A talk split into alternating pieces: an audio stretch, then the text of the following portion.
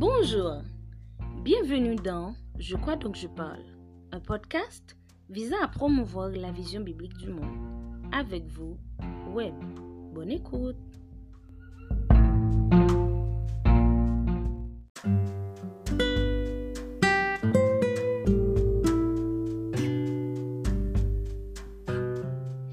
Salut à vous mon ami, quel plaisir de pouvoir vous retrouver.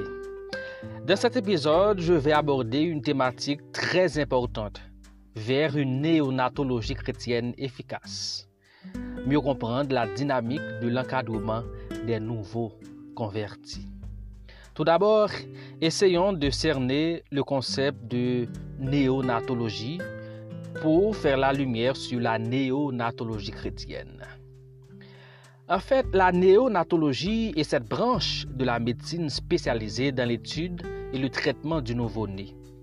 Par analogie, j'estime qu'il est important pour tous ceux qui s'engagent dans le disciple-là ou l'évangélisation de penser à élaborer une néonatologie chrétienne ou spirituelle si vous voulez.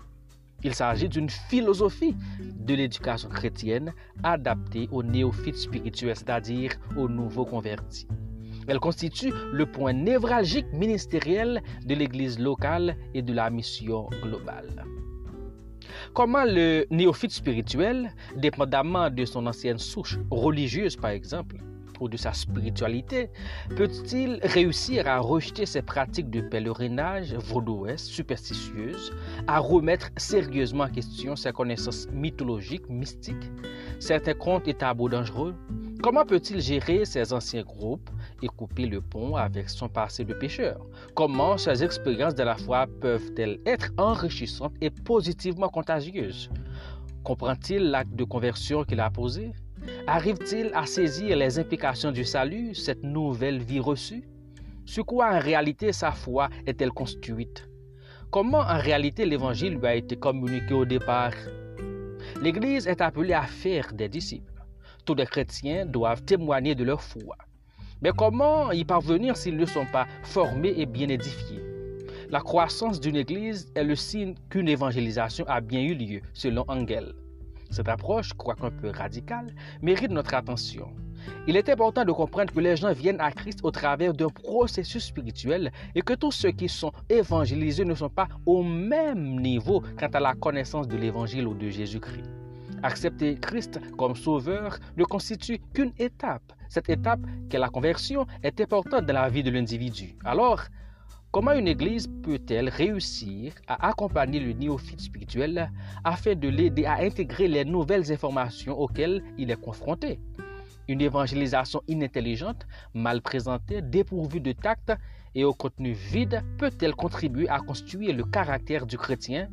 Que se passe-t-il dans la suite quand les néophytes spirituels sont victimes d'un mauvais début Restez branchés.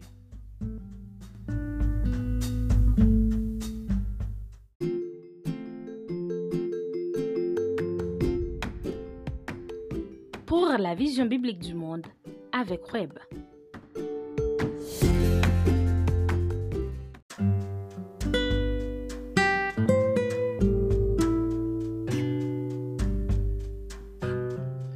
Présent, essayons de voir le fondement conceptuel et théorique relatif au grand mandat missionnaire ou à la grande mission.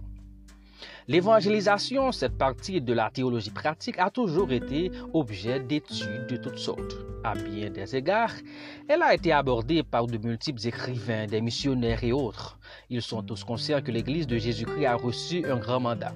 Certains auteurs comme T.L. Osborne, James Kennedy, dans leurs ouvrages et autres travaux accomplis, peuvent même arriver à provoquer une crise ou une prise de conscience chez les croyants pour se mettre à l'œuvre et à aller.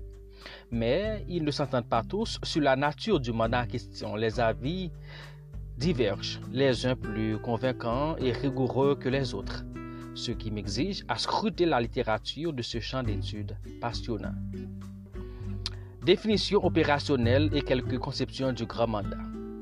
Je tiens d'abord à analyser étymologiquement le concept évangélisation, certaines expressions qui s'y rattachent, et ensuite présenter et confronter certaines conceptions du grand mandat, c'est-à-dire certaines approches de certains spécialistes pour en tirer la substantifique moelle. D'entrée de jeu, certains théologiens parlent de trois grands mandats que Dieu a confiés à l'homme, l'être humain.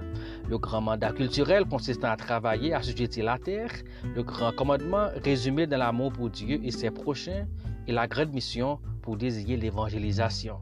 Mais le concept grand mandat s'associe généralement à l'évangélisation. Dans ce cas, il s'agit du grand mandat missionnaire. Nature du grand mandat. Dans le livre des actes, Luc nous donne quelques mots-clés décrivant la communication de l'évangile aux non-croyants. J'essaie de circonscrire le travail à partir d'un excellent travail qu'a effectué Jen Getz concernant la communication de l'évangile dans le livre des actes des apôtres et dans les épîtres. Il fait une analyse très approfondie d'une série d'expressions utilisées par ceux qui présentaient Christ au premier siècle. La profondeur et l'originalité de son travail résident dans un effort de montrer le lien intime qu'il y a entre évangélisation et édification. Il essaye de montrer qu'évangéliser ne signifie pas dire n'importe quoi, mais faut-il qu'il y ait une pédagogie de la transmission du message? Je présente brièvement certaines de ces expressions clés. Les disciples évangélisaient. Le verbe grec est parfois traduit annoncer l'évangile ou annoncer la bonne nouvelle. Le terme évangélizo dans un sens plus étendu met l'accent sur à la fois le message qui est communiqué et la méthode de communication utilisée. Les disciples enseignaient. Le verbe grec ici c'est didasco qui signifie enseigner. Il est employé non seulement pour décrire le travail d'édification mais aussi l'évangélisation. Les disciples témoignaient solennellement. Le verbe témoigner est habituellement la traduction du terme grec maturo, qui signifie rendre témoignage, être le témoin d'eux. Dans le livre des Actes, on trouve certaines formes du verbe diamauturomai qui décrivent l'évangélisation. Ce mot signifie affirmer et attester avec force et possède une très forte connotation émotionnelle et intellectuelle. Les disciples discutaient dilegomai, qui signifie raisonner, s'entretenir avec ou discuter, est employé uniquement en rapport avec la communication de l'apôtre Paul aux non-chrétiens. Il pouvait, suivant le contexte, leur enseigner les Écritures en profondeur tout en demeurant sur leur longueur d'onde mentale et émotionnelle. Cependant, dans les épîtres, un accent important est mis sur un mode de vie chrétienne authentique, tant individuellement que collectivement, dont les croyants doivent faire montre comme servant d'appui à la communication verbale de l'Évangile. Mais en général, nous voyons que le partage de la bonne nouvelle ou l'évangélisation en elle-même demande une transmission correcte et exacte de la parole, qu'il s'agisse d'un apôtre par exemple ou d'un simple croyant, de la mesure où celui-ci est instruit, maîtrise un peu l'évangile et ses implications, sans ignorer l'œuvre puissamment transformatrice de l'Esprit Saint. Tout chrétien peut témoigner. Ce travail d'évangélisation est perçu différemment tenant compte du volume d'auteurs qui réfléchissent sur le sujet, j'ai fait un tri. Car si nous n'arrivons pas à bien cerner l'évangélisation, le grand mandat, nous ne pourrons pas bien comprendre l'injonction d'édifier les néophytes spirituels qui nous est faite. Restez branchés, nous parlerons au retour de quelques conceptions du grand mandat. Nous allons présenter comment certains auteurs perçoivent le grand mandat.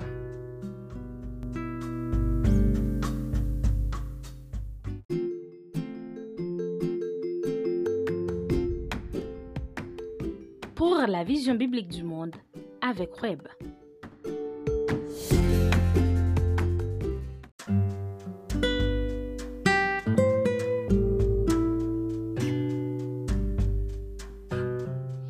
Quelques conceptions du grand mandat, c'est-à-dire nous allons voir ce que certains spécialistes pensent à propos du grand mandat ou de la grande mission. D'abord, faisons appel à Mark Finlay. Lui, il conçoit le grand mandat de la manière suivante. Le grand mandat que Jésus nous a confié, Matthieu 28, 19, 20, s'étend bien au-delà du baptême des nouveaux convertis. Toute approche de l'évangélisation qui se focalise principalement sur le nombre de personnes baptisées passe à côté de la cible. Jésus n'a pas simplement demandé aux apôtres de baptiser des gens, mais d'en faire des disciples, des chrétiens pleins de foi, qui prient, croissent quotidiennement en grâce, étudient sa parole, adorent avec son peuple et témoignent à la gloire de son nom. Quand une Église n'arrive pas à subvenir aux besoins de ses nouveaux membres, elle ne s'inquiète pas de la mission que Christ lui a confiée. L'évangélisation était complète en l'absence d'une stratégie d'ensemble visant à nourrir et former spirituellement ceux qui se donnent à Jésus. Fin de. Cette perception est tout à fait correcte. Elle touche effectivement du doigt une plaie très profonde, l'évangélisation incomplète. Pour finir, une évangélisation complète commence à partir du moment où l'on commence à évangéliser jusqu'à la maturité du croyant. Donc, il faut procurer des soins nécessaires au néophyte spirituel. Donc, il s'agit d'un processus. Deuxièmement, Russell Burrill, rapporté par Mark Finley dans une rubrique titrée La triple mission du Christ, donne ainsi sa perception. L'ordre donné par le Christ est enraciné et fondé dans cette fonction de base de la mission, faire des disciples, les baptiser et les enseigner. C'est uniquement lorsque l'Église adopte cette triple formule qu'elle pourra affirmer l'accomplissement de la mission évangélique. Le processus d'aller implique la mise en pratique de ces trois principes. Lorsque la présence de l'Église se manifeste dans le monde, c'est justement parce qu'elle fait des disciples, les baptise et les enseigne. Fin de citation. Cette perception insiste sur l'indissociabilité de la triple formule faisant partie intégrante du grand mandat. Troisièmement, Charles Spurgeon, répondant à la question qu'il se pose lui-même, qu'est-ce alors que gagner une âme? souligne L'instruction au moyen de l'Évangile est le commencement de toute œuvre réelle sur son esprit. Ah, les fêtes de toutes les nations des disciples. Matthieu 28, 19, 20. L'instruction commence l'œuvre et elle la couronne. Non, la bonne nouvelle se compose d'informations et d'instructions susceptibles de bénir celui qui y prête attention et la révélation de faits et de vérités qui exigent une connaissance et demande une réponse de foi. Il s'agit d'un système logique qui s'adresse à la compréhension, sauf à l'examen de la conscience, exige une puissance de réflexion. L'expression clé de cette conception, c'est l'instruction commence l'œuvre et elle la couronne. Effectivement, Spurgeon rejoint Jane Getz soutenant que l'évangélisation doit être bien faite et elle n'est pas dissociable à l'encadrement qu'il faut donner aux néophytes spirituels. Il faut amener l'auditeur à comprendre les implications de l'évangile. À la seule différence, Getz essaie de montrer, tout en étant distinct, le rapprochement très intime entre évangélisation et édification. Quatrièmement, James Engel, en collaboration avec Vig Sogard, présente une échelle pour montrer comment fonctionne le processus de décision. Cette échelle s'appelle l'échelle d'Engel. Cette échelle, quoiqu'elle ne doive pas être vue ou perçue comme une vérité absolue, est d'une grande importance. Elle nous enseigne d'abord à connaître les gens que nous voulons atteindre par l'Évangile, ce qui peut débuter avec le pont qu'il convient de jeter, les situant par rapport à leur connaissance de Dieu ou de Jésus-Christ. Ne sont pas tous au même niveau. Possiblement, sans ignorer la fenêtre 10 sur 40 dans un pays donné ou une contrée quelconque, on peut ne pas trouver des gens qui n'ont aucune information de l'Évangile ou de Jésus-Christ. Mais l'idée est noble. Il s'agit de faire en sorte que l'auditeur arrive à comprendre l'acte qu'il veut ou qu'il va poser, c'est-à-dire les implications de l'Évangile. Dans cette échelle, pardon, nous avons la réaction de l'homme et nous avons huit niveaux, moins 8, conscience d'un être suprême, moins 7, certaines connaissances de l'évangile, moins 6, connaissance de principes de base de l'évangile, moins 5, compréhension de l'application personnelle de l'évangile, moins 4, réaction ou bien réagit positivement à l'idée de devenir chrétien. Moins 3, reconnaît ses problèmes et a l'intention d'agir. Moins 2, décision d'agir. Moins 1, repentance et la foi en Christ. Et puis on a nouvelle créature, plus 1, évaluation après la décision, plus 2, assimilation à l'Église, plus 3, croissance conceptuelle et du comportement. On a communion avec Dieu, intendance, reproduction intérieure et puis reproduction. Donc, il s'agit d'un processus de décision. L'échelle d'Engel montre aussi qu'après le changement de camp, c'est-à-dire la conversion, le nouveau converti doit intégrer un corps pour se reproduire spirituellement. C'est là que commence la croissance spirituelle. Engel se garde même d'employer le concept évangélisation, montrant que la conversion est un processus continu. Comme tel, nous devons être patients envers les gens. Nous ne pouvons que semer et arroser, mais Dieu seul peut faire croître, lui seul peut faire pleuvoir. Par conséquent, quand quelqu'un vous dit qu'il n'est pas encore prêt pour accepter Jésus après avoir entendu votre message, dans un certain sens, il a raison. Un travail n'est pas encore effectué en lui. Il n'est pas encore prêt à confier toute sa vie à un inconnu. Il n'a pas suffisamment d'informations. Win et Anne, quant à eux, soutiennent. La grande commission que Jésus a ordonnée à ses disciples ne se termine pas avec le baptême, mais continue dans l'instruction et l'obéissance à tout ce que Jésus a enseigné. Ces auteurs pour qui l'évangélisation signifie faire des disciples, pas plus, pas moins, montrent que l'Église a comme responsabilité d'encadrer les néophytes spirituels, les aidant à devenir de véritables disciples. En gros, considérant les concepts étudiés et les perceptions passées en revue, l'évangélisation est un processus. Elle doit s'adresser aux émotions comme à l'intelligence et inciter, pardon, à décider. Le genre d'évangélisation sur lequel insistaient les églises du premier siècle ne se terminait pas à la conversion. Cette dernière, c'est-à-dire la conversion, est une étape décisive qui se produit à partir d'un cheminement, ce qui exige forcément des programmes bien construits avec des activités et des méthodes aptes à aider les gens à mieux saisir le message évangélique.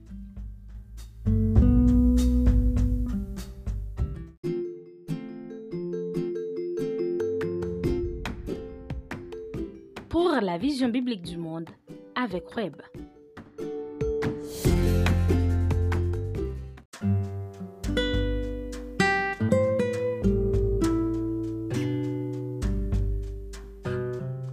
Le travail de suivi à la loupe paulinienne, c'est-à-dire à la loupe de Paul l'apôtre, en matière de travail de suivi par rapport aux autres destinateurs du Nouveau Testament, Paul en est un champion. Selon Weldon Vieltel, Paul passe plus de temps au perfectionnement des nouveaux chrétiens qu'à la conversion des âmes perdues. Par exemple, dans Acte 18 au verset 11, nous voyons que Paul est resté à Corinthe pendant un an et six mois afin d'enseigner les nouveaux convertis. À Antioche et à Éphèse, il passa trois ans pour enseigner et exhorter les croyants.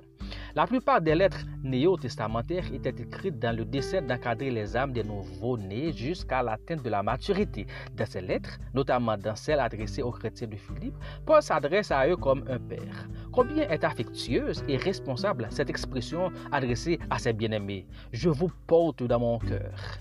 Aux chrétiens de Rome, Paul paternellement dit Je désire vous voir pour vous communiquer quelques dons spirituels afin que vous soyez affermis. Qu'en est-il de son retour à Lystre, à Icône et à Antioche après avoir fini d'évangéliser la ville de Derbe en compagnie de Barnabas? Luc nous rapporte qu'ils retournèrent dans ces villes en vue de fortifier l'esprit des disciples, les exhortant à persévérer dans la foi. Dans des textes comme Colossiens 1er, versets 28-29 et Éphésiens 4, versets 11 à 16, Paul montre que son ministère ne consiste pas seulement à prêcher, enseigner et gagner des âmes.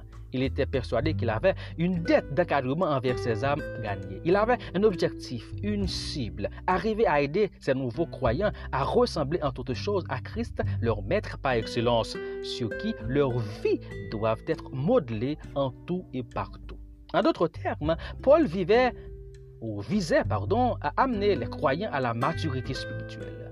Quand il ne pouvait pas être présent avec et pour les croyants, il engageait d'autres croyants, comme par exemple Timothée, dans cet important processus d'encadrement.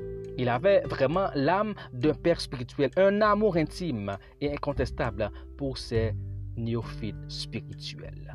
Paul, comme grand prédicateur et pédagogue, nous montre la nécessité de bien encadrer le néophyte spirituel qu'il considère lui-même comme un bébé spirituel ayant besoin de voir sa foi grandir pour ne pas être flottant et emporté par les fausses doctrines. Il y en a tellement en ce 21e siècle. Le néophyte spirituel, selon lui, doit croître à tous égards dans une spiritualité profonde, authentique. Alors, qu'en est-il de gens Restez branchés.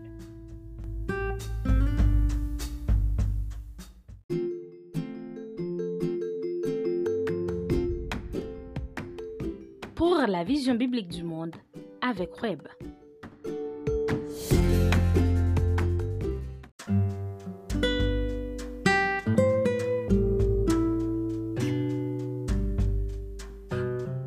Voyons maintenant le travail de suivi à la loupe johannique, c'est-à-dire à la loupe de l'apôtre Jean.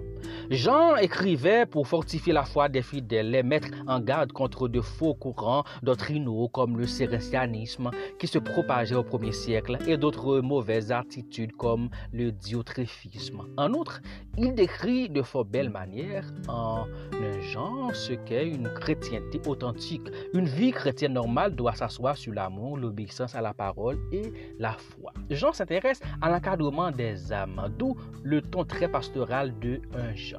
Jean croyait que le croyant doit faire montre d'une conduite chrétienne normale, reflétant la vie du Christ. Même à travers l'Apocalypse, nous pouvons comprendre que Jean voulait affermir la foi des fidèles en plein cœur de grandes persécutions dont ils étaient objets. Donc Jean exilé sur l'île de Patmos, n'a pas délaissé les croyants à décourager, même quand tous n'étaient pas des néophytes spirituels, bien entendu. Pierre était aussi préoccupé par ce type d'encadrement. Le travail de suivi à la loupe pétrénienne, c'est-à-dire à la loupe de Pierre, l'apôtre. Après sa résurrection à trois reprises, Jésus a dit à Pierre, son disciple, Prends soin de mes brebis, nourris mes brebis. Cette expression insiste sur la mission de berger, d'un cadre d'âme ou de pasteur que Pierre allait endosser. Déjà, après le grand miracle de la pêche, Jésus lui disait, désormais tu seras pêcheur d'hommes. Après sa résurrection, la mission de Pierre s'est renforcée. Il n'a pas à prêcher en laissant les poissons éparpillés, mais il est appelé à les nourrir. Il est à la fois pêcheur et berger d'âme, deux fonctions indissociables. Pierre a joué un grand rôle, fondamental même, dans l'encadrement de beaucoup de néophytes spirituels comme Corneille, Simon, le réputé magicien, etc. Le cas de ce dernier, c'est-à-dire le magicien Simon, mérite une attention particulière. Converti sous l'apostolat de Philippe dans la ville de Samarie, Simon, après avoir été baptisé, restait attaché à Philippe. Témoin de nombreux miracles opérés par le Saint-Esprit à travers son serviteur, Simon a fait rencontre de Pierre et de Jean qui lui ont imposé les mains en vue de la réception du Saint-Esprit. Désireux d'avoir la même puissance, Simon a offert aux apôtres de l'argent. L'intention de Simon était étonnante. Elle nous enseigne que le néophyte spirituel, dans son immaturité spirituelle, n'est pas automatiquement et définitivement divorcé avec ses anciennes pratiques. Comme je l'ai souligné précédemment, Simon était une superstar à l'époque. Il était un personnage important en raison de ses talents de magicien. Devenu chrétien, il pense que le Saint-Esprit, qu'il a d'ailleurs reçu, peut lui redonner sa visibilité. L'intention de Simon était pernicieuses, mais heureusement, Pierre était là pour le réprimander sévèrement, lui montrant l'ultime nécessité d'implorer Dieu pour recevoir son pardon. Simon a bien compris la leçon. Alors, pouvez-vous imaginer ce qui aurait pu arriver à ce néophyte spirituel s'il n'avait pas quelqu'un de mature comme Pierre pour le redresser sur le champ? J'imagine que vous commencez maintenant à comprendre la raison pour laquelle il ne faut pas laisser un néophyte spirituel à la merci des circonstances. Considérons maintenant le travail de suivi à la loupe de l'épître aux Hébreux.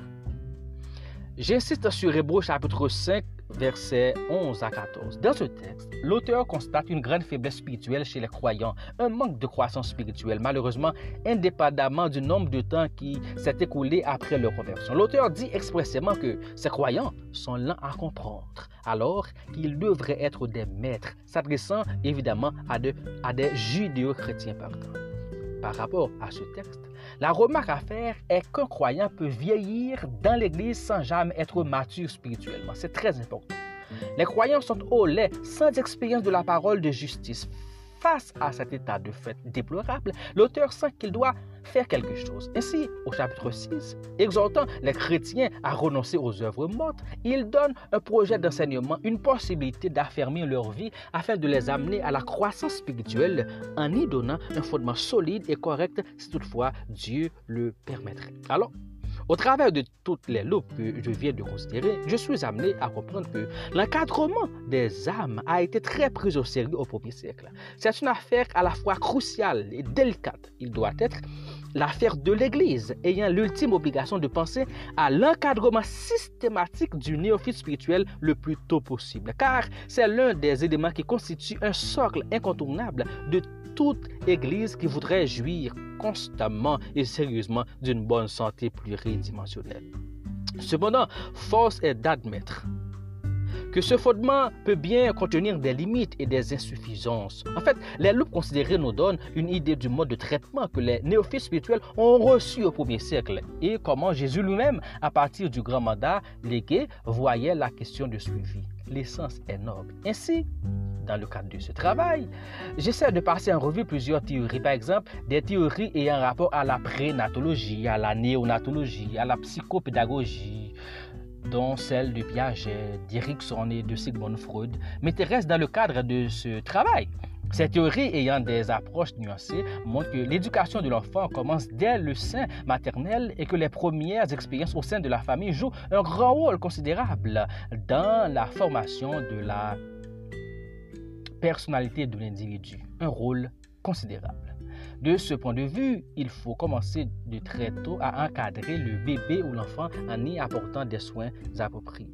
Cependant, toutes ces théories ont des limites par rapport à notre champ d'études. Elles ont comme objet des bébés biologiques. Par analogie, elles m'aident à expliquer le phénomène et comprendre la complexité de l'être humain. Toutefois, j'adopte la prénatologie et la néonatologie comme fondement théorique, explicatif ou analogique sans ignorer les autres aspects. La prénatologie s'explique dans le contexte de l'évangélisation, c'est-à-dire le mode de présentation de l'évangile en termes d'influence qu'elle peut exercer sur l'évangélisé, et la néonatologie par rapport aux soins qu'il faut apporter aux néophytes spirituels et les dangers qui peuvent s'ensuivre en cas de négligence.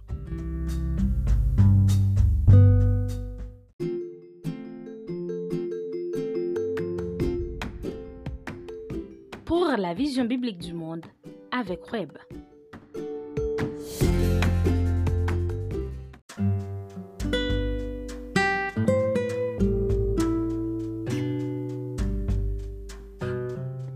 Faisons maintenant un regard croisé sur le néophyte spirituel.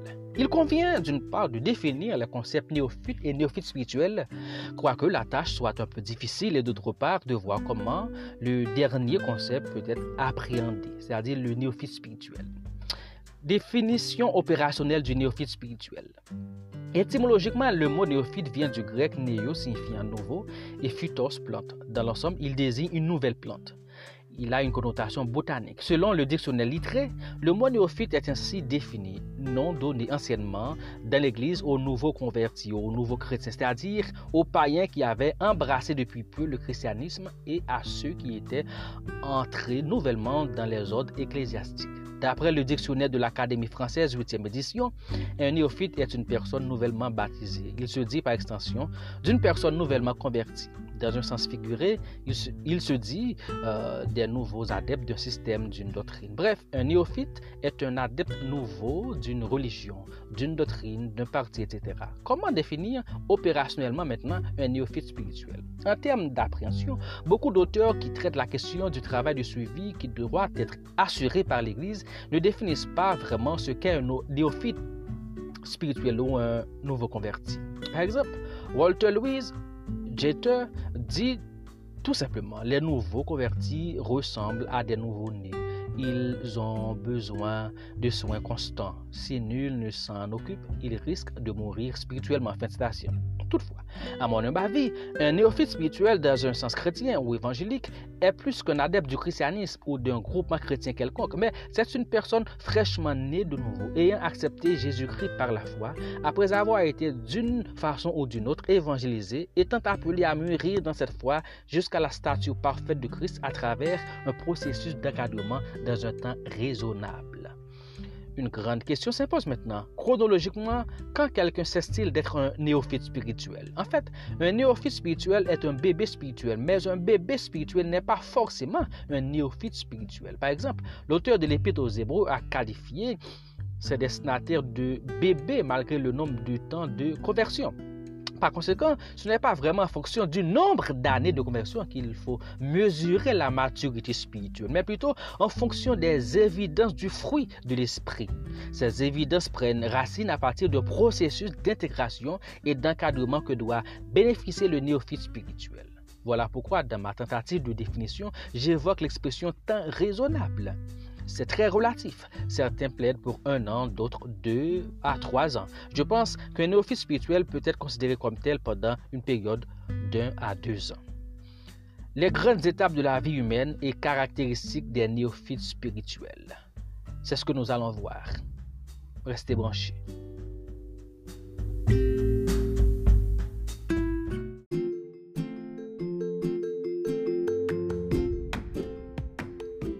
Pour la vision biblique du monde avec Web.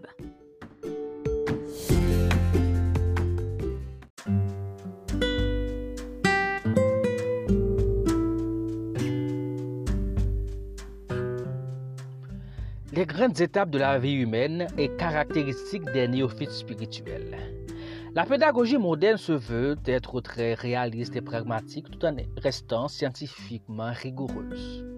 On sait quelqu'un suggère une bonne connaissance de lui. Rick a dit Un des obstacles les plus importants à la croissance de l'Église est la méconnaissance des gens. On ne peut pas fournir un enseignement solide et sérieux à quelqu'un sans le connaître dans ses idées comme dans ses agissements, quoique ce soit très difficile. Selon l'anthropologie biblique, l'homme a été créé à l'image de Dieu, laquelle image a été souillée par le péché. De ce fait, je trouve qu'il est de bon ton de toucher du doigt les différentes périodes de la vie prises dans leurs caractéristiques propres. Cette capacité aux connaissances des caractéristiques d'un ou des individus faisant l'objet d'un enseignement biblique conduirait plus ou moins à des réponses appropriées basées sur des besoins particuliers.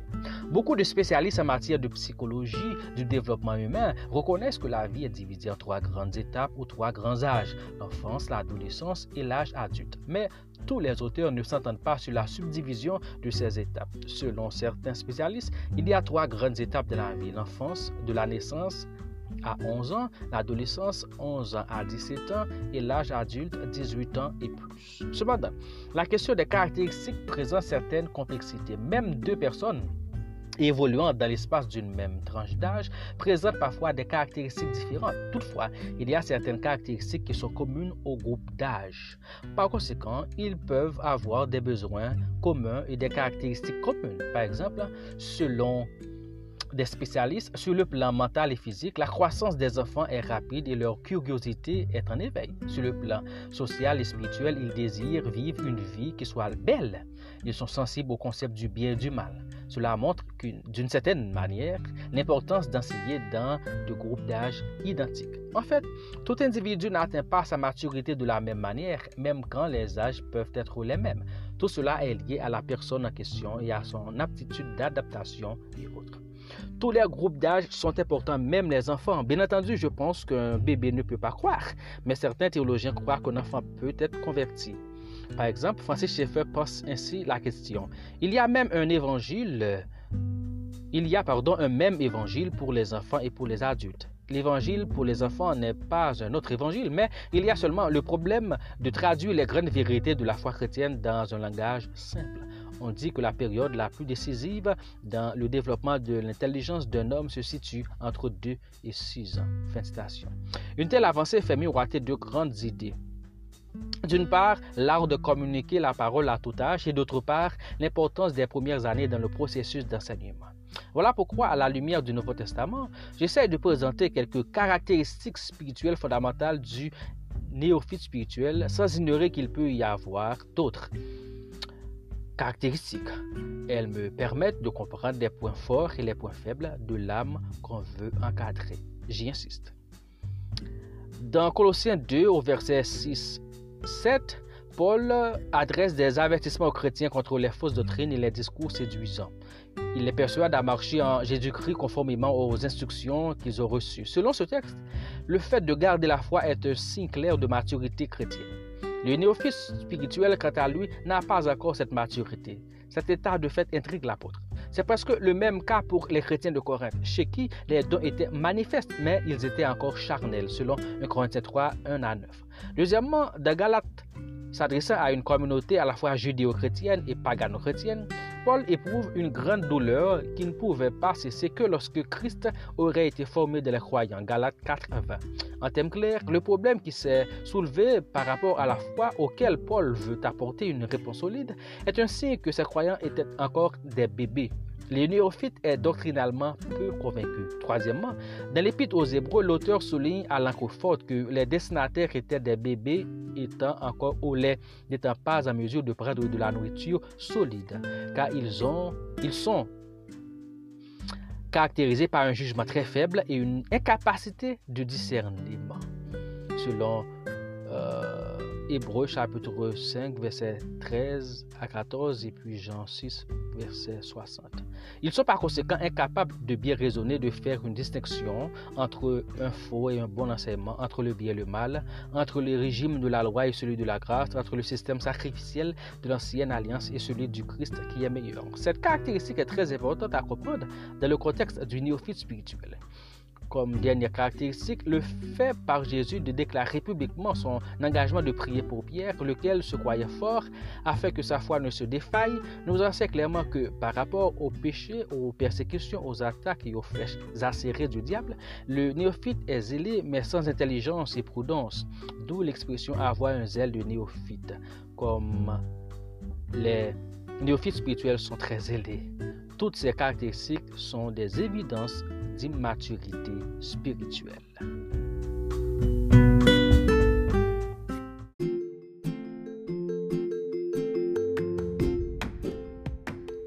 Pour la vision biblique du monde avec Web.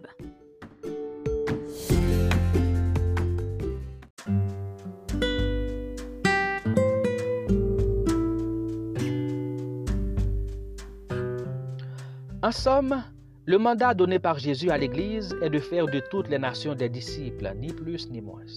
Ce processus de formation de disciples exige des efforts pédagogiques colossaux capables d'assurer le cycle de reproduction spirituelle. L'Église doit pouvoir développer l'art de communiquer la parole de Dieu à tout âge en mettant en exergue l'importance des premiers pas des disciples de la foi dans le processus enseignement-apprentissage. Faute d'une néonatologie chrétienne efficace et dynamique, l'immaturité des néophytes spirituels est assurée et la reproduction spirituelle compromettante. Il est important de repenser nos mécanismes et approches d'évangélisation, ce que j'appelle prénatologie, afin d'aboutir à cette néonatologie chrétienne capable de dynamiser l'Église, d'activer les automatismes de croissance pour une Église reflétant le plan, la vision de Jésus-Christ pour chaque disciple et pour le monde. Merci.